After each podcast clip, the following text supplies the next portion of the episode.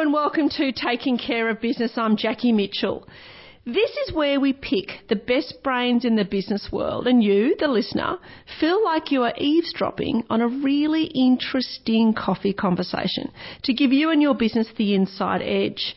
We take a look into the minds and brands of successful leaders and probe into how they think, feel, learn, manage teams and themselves. This show is about connecting and creating conversations that matter building your powers of influence, persuasion, and ultimately communication. We explore the latest evidence based findings in neuromarketing, consumer behaviour, business techniques, tips, trends, and tricks. We love sharing the knowledge and serve brain food to keep your business healthy. To continue eavesdropping and to connect with me, you can find me on LinkedIn, Instagram, Twitter, Facebook, and my website, brandstorm.com.au. So while our first guest settles in, orders their coffee, grab yourself one, and we'll be right back after this. Welcome back to Taking Care of Business. Our next guest is a corporate innovator. He works with startup accelerators, children's entrepreneurship. Oh, I'm dying to find out more about that. And podcasting. Please welcome Steve Glaveski. Good to have you on the show. Now, you do lots of different things. Let's just start off with this corporate innovation that you do. What sort of mm-hmm. work does that entail? Yeah, so that entails the work that I do with um, Collective Campus, and basically we essentially help large Fortune 500 organizations uh, update their uh, values, their systems, their processes in order to support the mindset and the behaviors that uh, are key to entrepreneurship. So moving quickly, taking risks, um, which often doesn't come easy for big listed companies who have a lot to protect. Um, and it also helps to upskill their workforce on things like Uh, design thinking, the lean startup, agile methodologies, as well as partner them with startups. So basically operate across capability building, culture change, and collaboration with startups. Yeah, well, the Collective Campus was recognised in 2018 as one of Australia's fastest growing new companies by the Australian Financial Review and Corporate Innovation Startup Accelerator, uh, which you've got a base in Australia and Singapore, mm-hmm. uh, that you've been home to over 100 startups and you've raised yeah. more than 25 million US and you've worked with Village Roadshow and Microsoft. They're pretty impressive credentials, Steve. Uh, yeah, look, I think I like to say that it's all cumulative, right? So the one yeah. something, those credentials build up. Yeah, I, I, I love that attitude, and I find that consistent with a lot in the startup world. It's been, oh yeah, yeah, but you know, what's next? What's next? And mm. and you just sort of have that uh, continue. Were you born like that? Like, how did you get into this? Uh, I think I always had a entrepreneurial itch, or at least a creative itch, if you will. I mean, I can think back to being eight years old and my dad not buying me the magazines I wanted to, to, to buy, like basketball magazines. So I'd just go off and draw my own magazines, full, full, uh, complete with little pull-out posters, if you will. Um, so I guess there was a part of me that just never took no for an answer. And when he came across a problem, would always try and come up with a solution of some kind. Um, so I guess I've uh, taken that uh, into adulthood, if you will.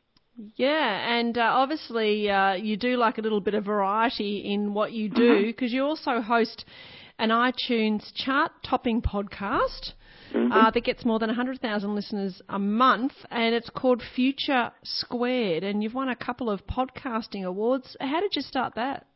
Yeah, so Squared was just uh, going to be a bit of a marketing uh, channel for us, but it became so much more. Uh, we published that onto Apple Podcasts, and before we knew it, we were on New and Noteworthy, and that got us into the Apple Podcast chart. So I quickly took a screenshot of that um, and then used that to help us secure big names.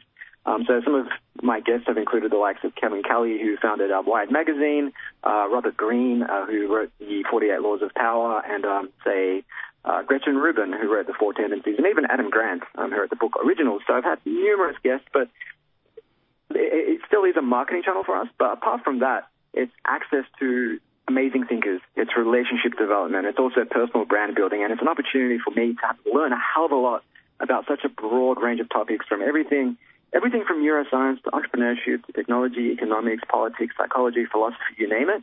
And I find that when you read or learn across disparate areas, it just helps you connect a lot of dots um, and makes you informs your decision making and your problem solving in a way that knowing a lot about a very narrow uh, field of subjects um, just wouldn't do. Yeah, it's certainly good if you're a, a, consultant, or certainly, or at the very least, makes you an interesting dinner party guest. Uh, but but I, I hear what you're saying with this show. It's the same thing. I get to speak to people like yourself, and it's almost like you're going to university for the day. That brain p- picking is just wonderful. I, I, mm. It really is it, very stimulating. Yeah. And it's so immersive as well. Uh, mm. I think when it's a conversation with someone, uh, I find the neural uh, connections tend to be a little bit more stronger than they are if I was to just read it uh, in a book. I agree totally, and I do like the, uh, the the format of radio or podcasting, that audio format, because it really is the theatre of the mind. So you can really tap into that that creativity side of mm. things. Now you yeah. also founded a Lemon Stand, which I love the brand name of, a children's entrepreneurship program. Uh, how did that happen? Yeah, with the lemonade stand, basically what happened was um, we, uh, one of my employees, um, more or less suggested, hey, during December and January, business is really quiet with the corporates. They all go off on holiday and forget about working uh, for a little while and don't really pick up until February. But school kids are on break, and as we know, the world is fast changing. Um, kids need to learn to become more adaptable in order to succeed in the 21st century, and the stuff they're learning in school, while relevant, may not help them with that. So how about we take what we're teaching large organizations and startups around rapid experimentation, building prototypes, marketing, and so on, and teach kids. And we've had kids as young as seven come through the Lemonade Stand program, which has been rolled out to over 1,000 kids. So it's basically a two-day workshop where kids run through the whole gamut of uh, tell me about a problem you want to solve, uh, coming up with solutions to that problem, building a business model around that, building some prototypes, websites, landing pages, and things of that persuasion to test their ideas and then pitching their idea at the end of the two days to an audience. Um, and that's been so successful that we're now built that into an online version that we'll be launching in April um, to basically scale that through schools and also individuals who want to buy uh, or purchase a subscription to that. But that essentially what what we really want to see kids learn to become is more adaptable, uh, more critical thinkers. Because for so long things changed very slowly, but now we're finding that up to 40% of today's jobs are more likely than not to be automated in the next 10 to 15 years. So things that even white collar jobs, uh, blue collar jobs, service sector jobs are under threat.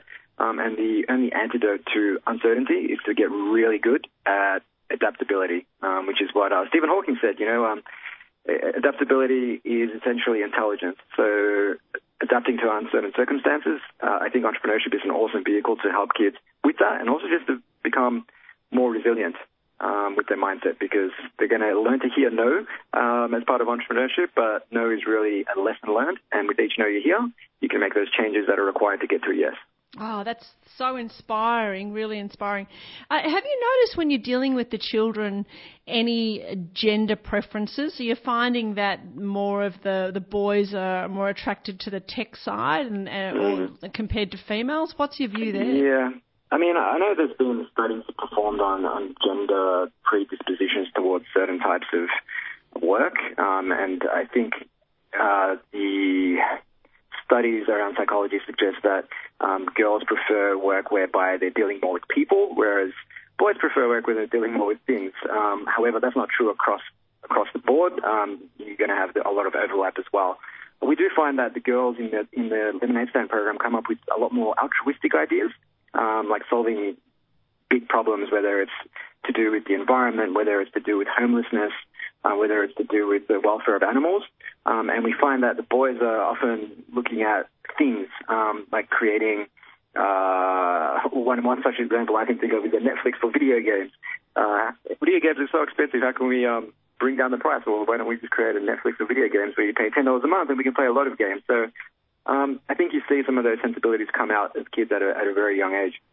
Oh, that must be fascinating. I'd, mm. I'd, be totally obsessed with looking at that behaviour. But let's talk now about your new book. It's your first published book called Employee to Entrepreneur. What motivated you to write it? Yeah, I mean, if you look at the statistics today, over 50% of people are dissatisfied at work. And I myself spent about a decade in the corporate world uh, working for big brands like EY, Macquarie Bank, and KPMG. And, and whilst I learned a lot there during my first few years, I got to a point where I had, I suppose, what you would call, quote unquote, the trappings of success. But deep down, I felt miserably comfortable, uh, whereby I didn't really see the value of what I was doing come the end of the day. I was quite unfulfilled, and I felt that I could give a hell of a lot more.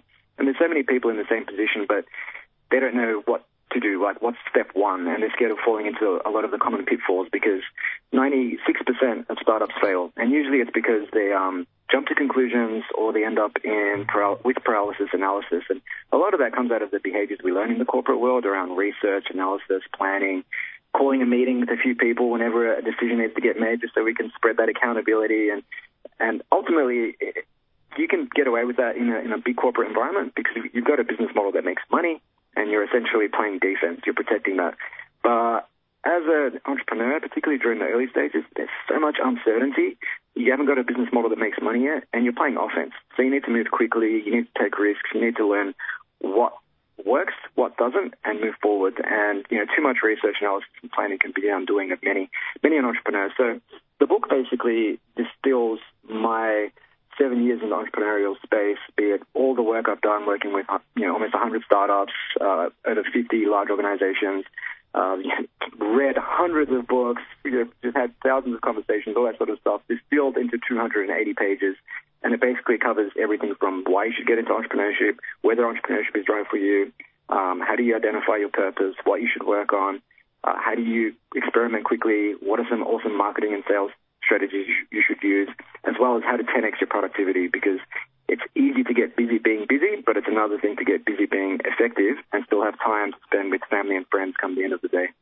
Yeah, so what sort of mindset or character attribute, attributes are fundamental to success for an entrepreneur? Yeah, uh, I mean, there's a few, but the, the biggest, the two biggest ones really, uh, and I'll quote Calvin Coolidge as president. He said that uh, talent education and genius aren't enough. The world is full of educated derelicts, is what he said. Um, hmm. Persistence alone trumps everything. Um, so persisting in the face of setbacks after, well, setback after setback after setback, and having a really positive relationship with adversity, I think that's going to get you further than anything else will. Um, and that's why I think schools place a lot of emphasis on the technical ability and perhaps not enough on the emotional intelligence that really underpins success across a number of different fields, not just entrepreneurship. Um, so being comfortable with your ego being challenged, I think, is a big thing, which is why I like to put myself in the firing line sometimes in terms of my own ego being challenged. Um, just the other night, I got up on stage at a open mic stand-up comedy um, event in front of like 20 or 30 people, which is a small audience. And if I was to do a keynote on entrepreneurship, that would be nothing. But they're expecting me to make them laugh, and that is a whole different ordeal, and it can be quite uh, confronting. So I think if you've got a history of putting yourself in the firing line of having your ego challenged, um, and you're comfortable with that, um, you're probably you, have got some of the prerequisites, or one of the big re- prerequisites rather, to having a shot at entrepreneurship being a potentially a rewarding career path for you. Did you get a laugh? I got one. Um, however, having said that, about five of my jokes fell completely flat. you, you, actually need plants in the audience to laugh, and then everyone will follow. Uh, now, you, you, mentioned earlier about planning. A lot of entrepreneurs spend too much time planning, so they get that paralysis by analysis factor. Mm-hmm. But how much planning should be done, in your view? Yeah, yeah. I mean, it's a difficult question to answer without having the context of what are we actually planning for, what are the variables we're looking at. Um, What's, what's, the bare minimum? So if, so if someone's wanting to start a business, they're wanting to become mm-hmm. an entrepreneur, they've either got a new business idea or they're involved in a startup or some idea, business idea. What's the bare minimum they should do from a The bare minimum they should do is basically identify uh, the problem, the solution, and the customer segment. Um, and, you know, they can spend time looking at Gartner and Forrester research reports, or they can just find out what the assumptions underpinning this problem, this solution, and these customer segments are, and go out and test them as quickly as they can. So a really simple example of that would be, um, say hypothetically, it's 2008, and I've come up with the idea for Uber. Rather than building the platform, building a 100-page business plan, onboarding hundreds of drivers, what I'll do is test the biggest assumption, which is that people will actually trust a stranger enough to get into a vehicle with them. How could I test that? Well, I could go out on a Saturday night to a busy taxi queue where people are waiting for a, for a cab and just ask people whether or not they'd be willing to spend or to pay $20 to get a, a ride home with a stranger, providing that we showed them proof that this person wasn't a criminal or something to that effect. Yeah. Would people say yes or no? And that's the fastest, quickest, cheapest way you can start to test those key assumptions that underpin your business model. Because you're going to have a lot of assumptions that underpin your idea, but there's going to be maybe two or three make or break ones. And if they turn out to be false, then you can get everything else right, but the business more likely than not is not going to succeed. Steve, when you are out at a bar or a barbecue or something and someone asks you, what do you do? How do you describe yourself? Uh, it's, a, it's a good question and it's, it's a difficult one to answer, particularly when I do podcasting and book writing and working with corporates and kids and all this sort of stuff. And I used to say I am a corporate innovation consultant, but I, I like to read people's body language, and that didn't get people excited. So nowadays I open with I'm an author, and and and that gets the conversation going. And then as a byproduct of that conversation going, like, well, how did you get into that? And then I can start talking about the other work that I do. But if I open with I'm a consultant, um, that pretty much kills the conversation. I, I agree. I was, I was thinking you don't call yourself a serial entrepreneur. Uh, definitely not. Sounds like a serial killer. I always laugh at that one. Steve Glaveski, employee to entrepreneur. Uh, a great read, How to Earn Your Freedom and do work that matters. Uh, I assume you can buy that book anywhere books are sold. Oh yeah, I mean you can buy it at all the big uh, bookstores like Dymocks. You can find it online at Amazon, Booktopia, you name it, it's there. Just search for employee to entrepreneur in Google and it'll it'll pop up. It'll be the first thing. Great. And I've just a quick last question. Your website, employee to entrepreneur, it's dot. Is it I? I I I O. I, I haven't seen that before. What's that stand yeah. for? Uh, input output.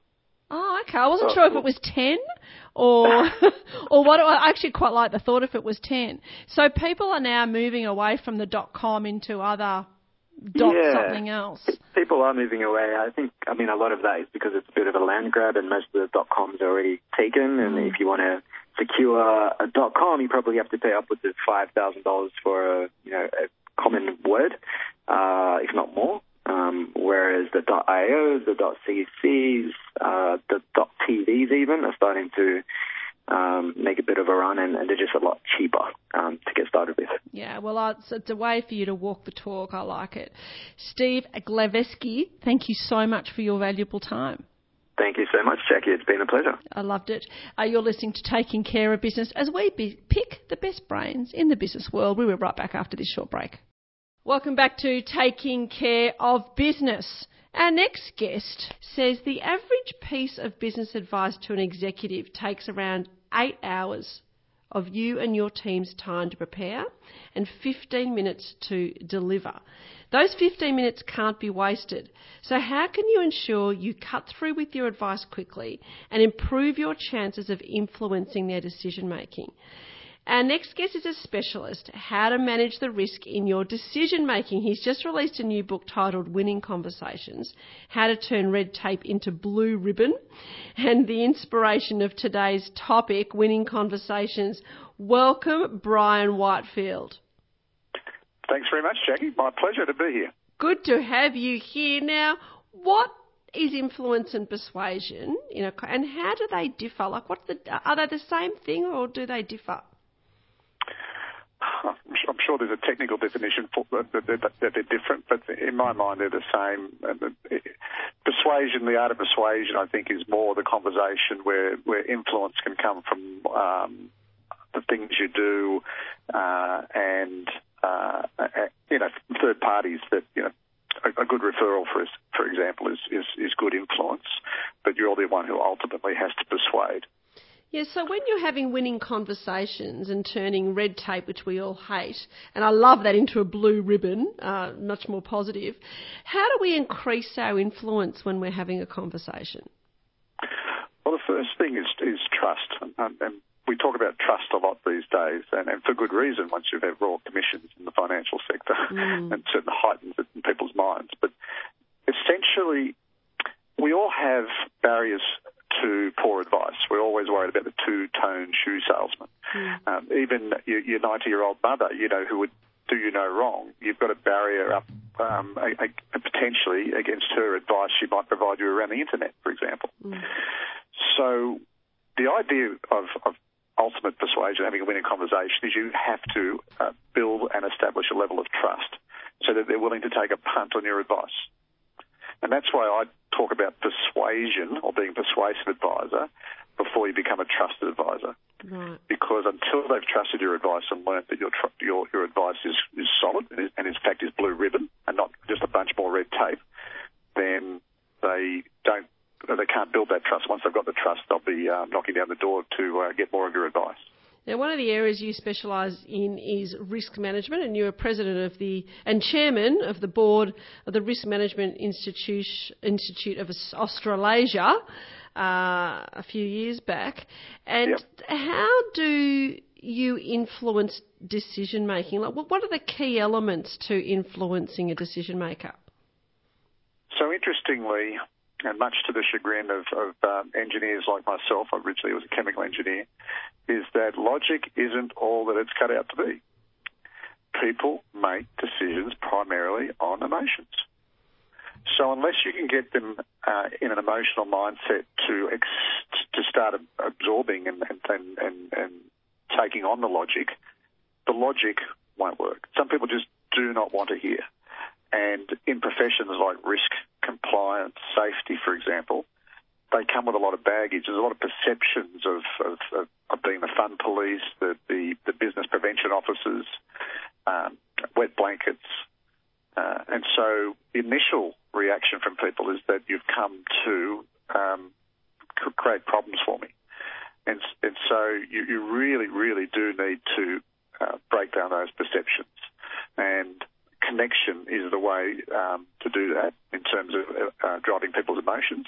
And the key one I use is storytelling. Um, storytelling builds connection, mm. um, drives emotion, and once you've got an emotional mindset, then you can come in with your logic. Yeah, yeah, that's it's it's it's brilliant advice, and it's taking it's taking a bit, we're a bit slow to pick that up, and uh, all the evidence, all the neuroscience evidence are pointing that way. There's, it's overwhelming that that's actually the way it is. That's actually, ironically, a fact that emotion emotion drives decision making. It's just taking a little bit slow for our corporate dinosaurs to pick up on that.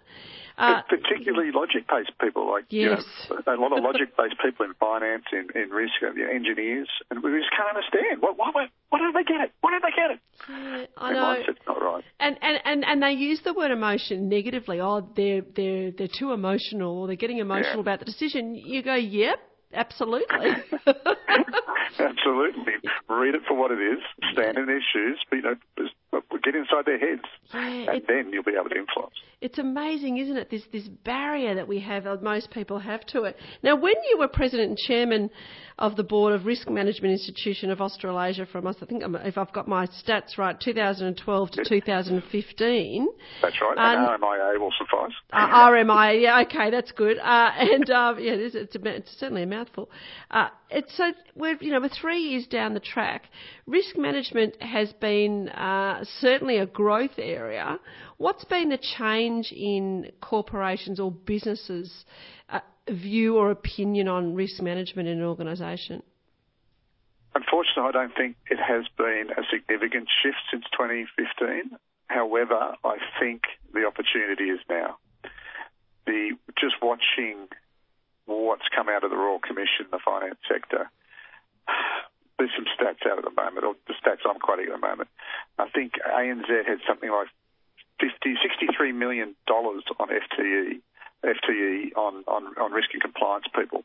The Commonwealth Bank had over 3,000 risk and compliance professionals uh, globally, uh, and they still ended up in a Royal Commission. Mm. So throwing money, throwing resources at something um, that is actually not working, uh, I think people are going to start are starting to realise that it's got to be done differently. And what's generally happened is uh, that you know regulators and others have pushed organisations into um, uh, thinking about risk and compliance more, and people have treated it as a box ticking exercise. And so the risk professions challenge, risk and compliance professions challenge, is to change the emotional mindset of people from this is a box ticking exercise to this is something really valuable, it's actually going to provide me insight and allow me to make better decisions for starters. And once I'm making better decisions, aren't I going to have better outcomes? Of course I am. Mm, yeah, it just makes sense. It's the irony of this logical versus emotion. Anyway, now in your book, you talk about a pathfinder model. Can you tell us a little bit about that? Sure. So first of all, why is it called the pathfinder model? I, we, we, talked earlier about the uh, the barriers that people uh, put up to good advice. Well, here's the problem. Well, there's about seven billion people on this planet. Mm. Well, guess what? There's seven about seven billion variations of the barriers. mm. No, no two people have the same barriers, right? So how do you actually design your advice to get past these barriers? There's no one way suits all.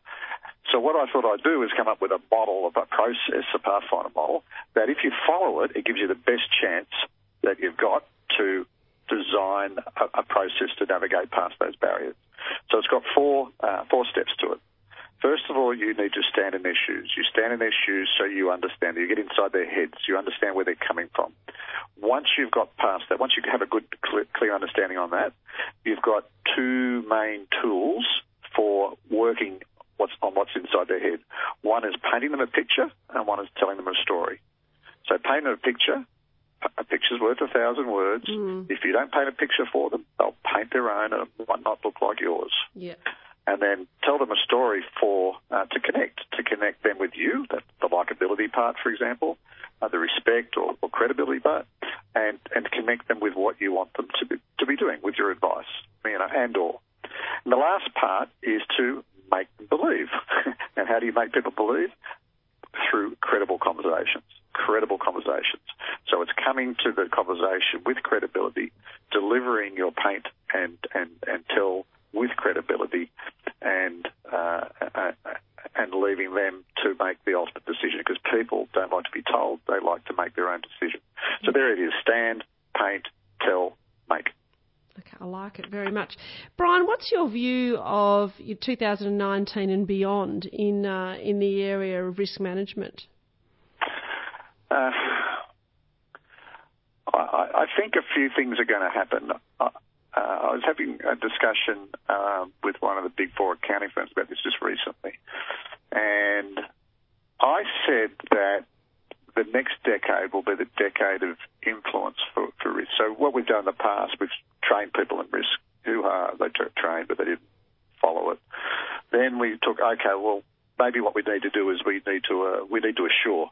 You know, we we better get uh, assurance mindset happening, and we'll assure the board um, and, uh, and others that, that everything's okay. And then people said, okay, well, it's not just about assurance. We better provide some insight. So there's been a lot of, you know, data analytics and, and you know, data analytics, getting insight on risk culture and things like that. But I think it's really about the risk profession stepping up and having winning conversations. That's what I really think it's about. And what will shift in the end is that we'll ultimately get more accountability for managing uncertainty in organisations.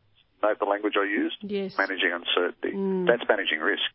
Yeah. But people don't like the word risk but they need to manage uncertainty because they're responsible for the outcomes. So why wouldn't you want to learn to better manage uncertainty, um, but without the red tape that can be created by the by people like the risk profession, compliance profession? So I think it's time for the risk profession to step up, cut the red tape, and become start building into those winning conversations. Yeah, look, that's I think it's a lovely way to finish off our winning conversation today, Bryan Whitefield. I, have enjoyed it very much. Uh, it's certainly conversations that matter, which I think are, are really important. And your Pathfinder model is uh, is curious, and I think anyone curious in knowing how to turn red tape into blue ribbon should have a read of Bryan's book. You can get this book everywhere you can buy books. I'm assuming pretty much. Yep. Bookstores, Amazon, my website. There you go. Excellent. Okay, and your website is Bryan, B-R-Y-A-N, whitefield.com.au. And uh, people can also follow you on Twitter and, of course, on LinkedIn if they're wanting Absolutely. to find out a bit more about you. Bryan Whitefield, thank you very much for your time today. And I've really enjoyed our winning conversation and look forward to our next encounter. Thanks, Jacki. Welcome back to Taking Care of Business. Our next guest is a great friend of the program. I always like to check in with him every now and then to keep on top of all these trends and the fast paced change in the business world. He's a social researcher and demographer, and as I said, great friend of the program. Hello, Mark McCrindle. G'day, Jacki. Good to be with you. Always good chatting with you, Mark. Now, what's some of the biggest trends in business at the moment? With, with uh, I suppose there's four generations now. I was reading mm. some research saying that are entering the marketplace. So certainly, uh, diversity in age would be one of them. What else is there? Well, exactly right. You know, more of those age groups and more generations than ever in the workforce and in our consumer or client base as well. So really understanding the, the difference that exists there and the increasing age difference. The fact is people are working later in life, people are living longer, people are remaining active as consumers or in running their businesses. So we will continue to see in this period of a longevity boom uh, a wider age range of customers. And what it means for us is that the lifetime value of a customer or a client has never been greater. You know, if we can continue to meet their needs as they move through those different life stages, uh, we really can engage people for the long term, which is, uh, you know, a very pleasing thing to be able to do.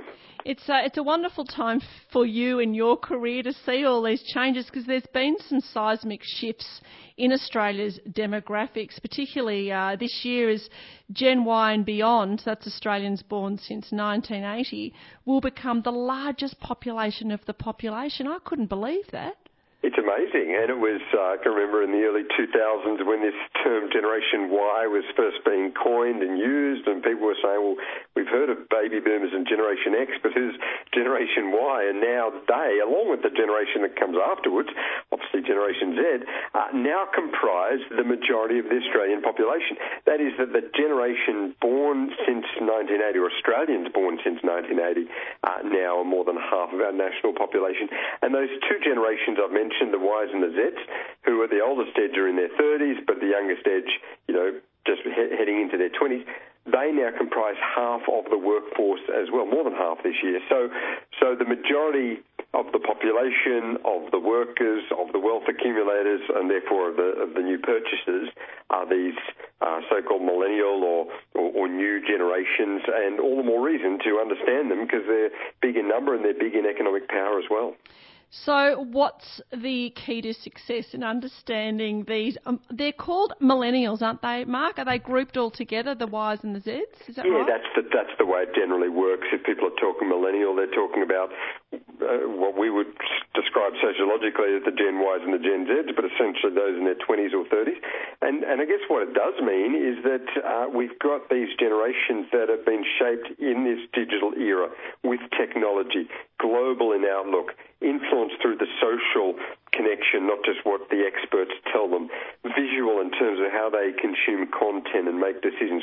They're, they're uh, also um, you know, digital in terms of those tools, and so they're, they've got access to more information. They're a few clicks away from any product or offering out there, and all of that has transformed what they look for in a service provider in a business, um, and and their time frames are a lot shorter as well. So we do have to be more customer centric and more adaptive to these trends if we're to really meet and, and maintain their needs into the future.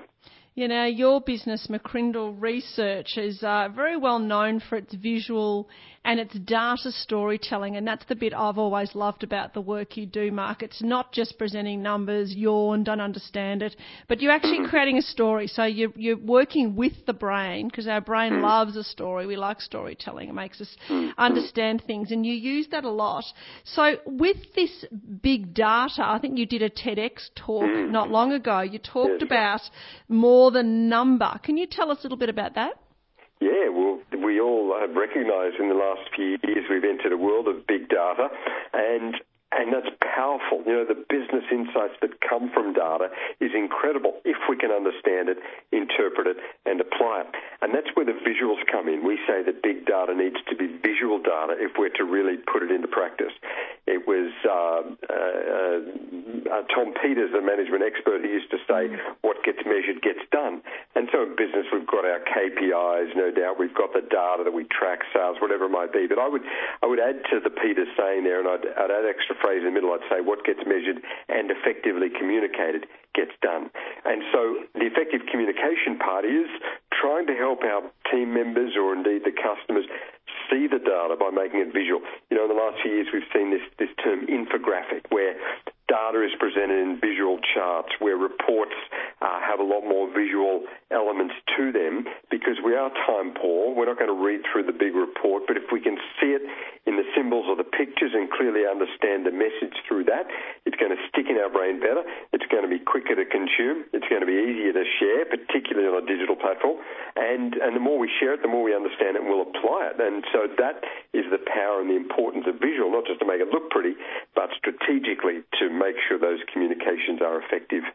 Hence the rise of the emoji. exactly right. That's yeah, right. Well, you know, because we, we communicate, you know, uh, emotionally, not just rationally, and, and the pictures and the emojis, the, the the way we communicate in text language, it brings the heart and not just the head, and that's that's true in any communication. Yes, well, uh, the visual side of our brain is uh, superiorly dominant, so it's mm-hmm. it's good to tap into that. Now, the other thing I noticed, uh, Mark, recently you were in China talking about trends in the Australian market. What were you chatting about?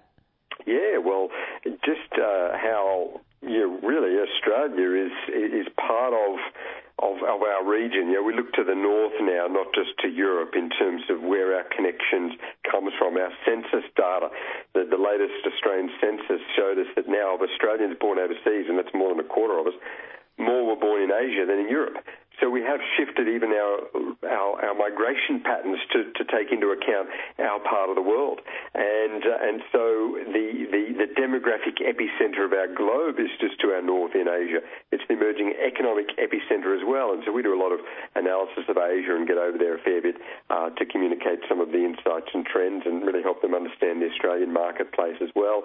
And and what I find over there and what we found in this, recent tour is uh, very sophisticated and engaged business community in China, an emerging small business marketplace as well, um, global in outlook, and really looking to Australia uh, as a place of of investment and, and, benefit. We are on their radar from an education perspective, uh, from a, a, an export, you know, country perspective, and, and obviously our, our property and our um, cities uh, and, and, infrastructure are, are, key areas that China looks at and can can assist Australia with. So, and right across Southeast Asia as well. So that was part of the, the tour there, and just sharing some of our analysis.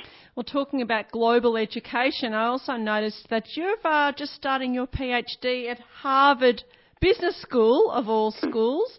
Uh, how come you chose Harvard and what are you doing your PhD in? Well, it's it's a, a, a, doctorate in international leadership, and and you know, as I was just communicating with uh, with those broader trends, you know, it has to be global leadership we bring to the fore now, not just a, a traditional perspective. We have to be able to have not just that IQ and not even just the EQ or the social intelligence, but the the CQ, the cultural intelligence. You know, manage different generations of different cultures and backgrounds, and be adept as to uh, whether we're you know in a local business environment or an international meeting or, managing some offshore staff. So, so that's all, part of what's required these days, and uh, and that's what the uh, the doctorate involves. It's an international cohort of, students from Australia, from the US, some from Canada, and uh, it's it's a three-year program where, well, four years in, the end by the time you, write up the thesis. So we'll um, we'll spend some time this year in the UK as well at, Oxford, and uh, and so it just gives us this this global perspective on, on what's happening in business, in leadership, and in uh, in this fast changing, uh, megatrends driven uh, business environment. Yeah, well, that's really exciting, Mark, and uh, congratulations. I think it'll be great, and and It'd be great to actually get that insight globally into these megatrends. So, let's talk a little bit about some global megatrends that we know now. What are some of the uh, insights you've got at the current time? Well, a big one this year would have to be trust. And it's not just true in Australia where we've had, you know, a couple of royal commissions that have really focused in on trust and, and how well uh, some big players in various sectors are delivering. But it's, it's, we see it internationally with, with brands, uh, with whether it be you know foods brands that we consume and can we trust the safety of them to cars we drive and can we trust the reports written about the, the, the standards of these vehicles wherever we look to whatever the sector here in Australia you know, banking and finance um, aged care and, uh, and, religious institutions whatever it may be uh, Australians uh, and, and I think right around the world people are looking to make decisions on trust. And it's always been important for a business to have that trust reputation, but I think these days even more than ever because, as I said earlier, what influences us is what others are saying, not just what the brand says about itself and what we find and what, what our experience has been and the experience of others. And those organisations that can not only have trust and, and have a legacy of it, but can maintain that trust in terms of delivering delivering to customers what they say they will, in terms of living by the values that they espouse, and in terms of being those global citizens, uh, that's what really does uh, create a, a, premium of consumer engagement these days. And, um, and so trust would have to be one of those key themes for the, the year ahead. And the other one that we um, haven't touched on that we've been looking at is is this this year of what we're calling a recessionette. Now, I don't think we're we're quite heading towards a recession, and certainly technically speaking, you know, we've we've had a dream run for a couple of decades without one. But as the property prices have dropped, Australians are getting a sense of feeling less wealthy, a sense that their house is not worth what it once was. A sense that uh, those mortgage repayments might tighten up. Certainly, living costs have been going up and wages growth has been flat. And that is coming to a point this year where Australians are cutting back a little bit here and there on their spend, and that does have some flow on impacts. So, not quite mini recession, but certainly that feeling of a slow growth environment and, uh, and, and a few further tightenings to come across the Australian consumer landscape. Mark McCrindle, it's always stimulating and very reflective uh, a conversation with you. But I liked hmm. your point about in uh, the uh, addendum to uh, Tom Peters about things being effectively communicated. That's hmm. always the key, and I think that's uh, part of this discussion today. I've enjoyed it very much. Thank you. Well, I have too. Thanks so much, Jacki. Thank you. We hope you're enjoying eavesdropping on our interesting conversation. We'll be right back after this short break. That's the end of another stimulating show. We hope you've enjoyed eavesdropping on our conversation, picked up some tips, learned something new, or at the very least feel inspired. If you just joined us, you missed a lot. The podcast will be on the website, ardmorepfm.com.au, and you can connect with me to continue the conversation, Jacki Mitchell, on social media or at brandstorm.com.au. Thank you today to our worldly and thought provoking guests. We look forward to your company next Friday at 11am. In the meantime, keep taking care of your business.